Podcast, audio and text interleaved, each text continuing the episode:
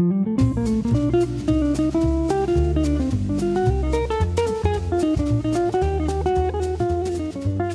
and welcome to Short Talks from the Hill, a podcast from the University of Arkansas. I'm Bob Whitby, a science writer at the university.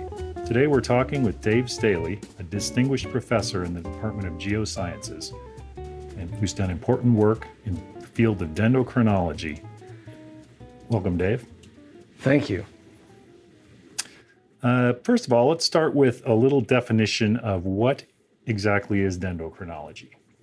Dendrochronology, tree time, tree ring dating. It is the most uh, accurate and precise dating method in geochronology. It's a slick dating method that we use to determine the age of ancient archaeological sites or early historic buildings or living trees. We can determine the age of the living trees with dendrochronology. Of course, you can count the rings to determine that. But with dendrochronology, we're actually using the imprint of climate variability on the annual growth rings. That work you did in the Ozarks and other places, uh, you've recently done work in the Amazon. Uh, tell us about that and why you're interested in this kind of research in the Amazon.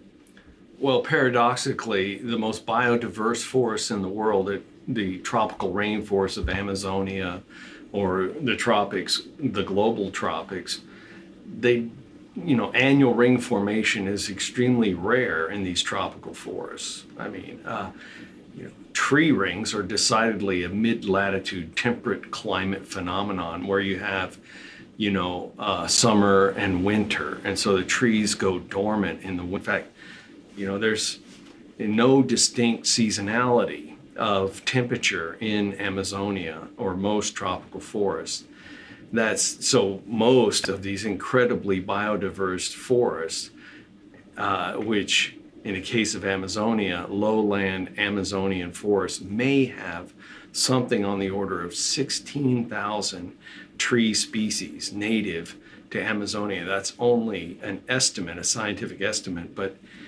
taxonomically, 6,727 species have, of trees have been described in the lowland Amazon and most of them, probably 99% of them, do not form reliable annual rings.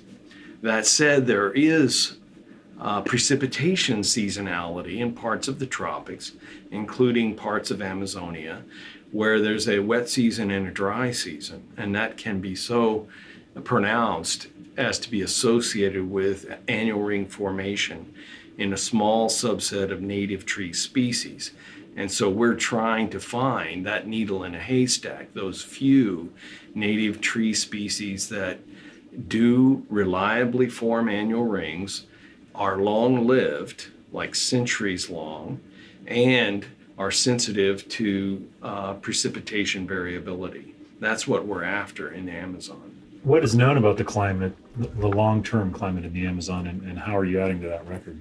Well, not much, of course, not on a not on a high frequency interannual basis. I mean, there are uh, paleo environmental records, paleoclimatic records uh, from the glaciers that border the Amazon in the Andes and from speleothems, cave formations, and so forth. But these are not highly resolved nor exactly dated uh, climate records. So, and of course, there's pollen data as well and lacustrine data. But for the high frequency interannual variability of precipitation and temperature or stream flow, there's really nothing prior to the instrumental record for all of Amazonia. And, you know, Amazonia, of course, is a big place, and uh, it's one of the global centers of deep convection in the atmosphere. It affects climate over tropical South America and more broadly globally. So it's exceedingly important from a global climate perspective. And of course, it is the largest river on Earth, the Amazon. In fact, you know, the mean annual flow of the Amazon is 209 cubic meters per second. That dwarfs uh, all other rivers of the world. In fact, the flow of the Amazon is greater than the combined flow of the next seven largest rivers on Earth. It's 12 times the flow of the Mississippi. So we're talking about a prodigious hydrological resource. And your work extended the record considerably. Uh, what is it showing? What are you finding? Well, we've found a couple of three, four, four tree species that are useful for dendroclimatology. Uh, our greatest success so far has with, been with Cedrela odorata, which is a, a cedro. It's referred to as cedro. It's a commercially valuable uh, tree species native to Amazonia and widespread across uh, the Amazonian tropics. Uh, it doesn't always form really high quality annual rings, but in along the Rio Paru in the eastern Amazon, we have found forests of Cedrela, forests with Cedrela in it, I should say, that um, do form excellent annual rings. We've built uh, two exactly dated tree ring chronologies.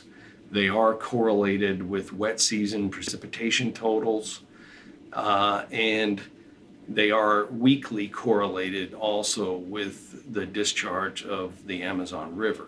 But their principal value is as uh, precipitation proxies for the eastern Amazon. This research involved you going to Brazil and being in the Amazon. Tell us what that was like. Well, it's a lot of fun. I mean, this is a tremendous uh, environment.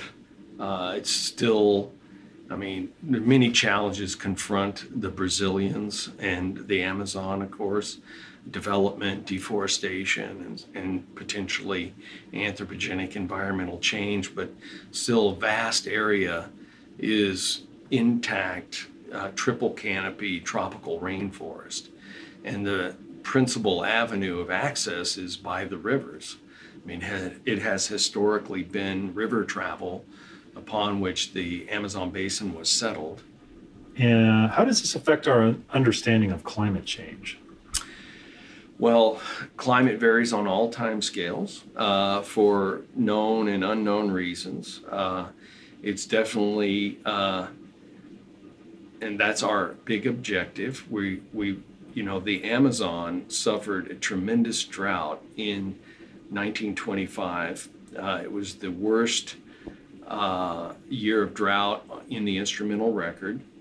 Uh, it also the precipitation data, such as the R for the Amazon, and the stream flow data, as they are available for the Amazon, exhibit some changes. Uh, they exhibit decadal variability and multi-decadal variability. They, the precipitation and discharge data exhibit in the last 30 years this increasing seasonal amplitude. Uh, that is greater difference between the dry season totals and the wet season totals. And so we can see variability in the modern record.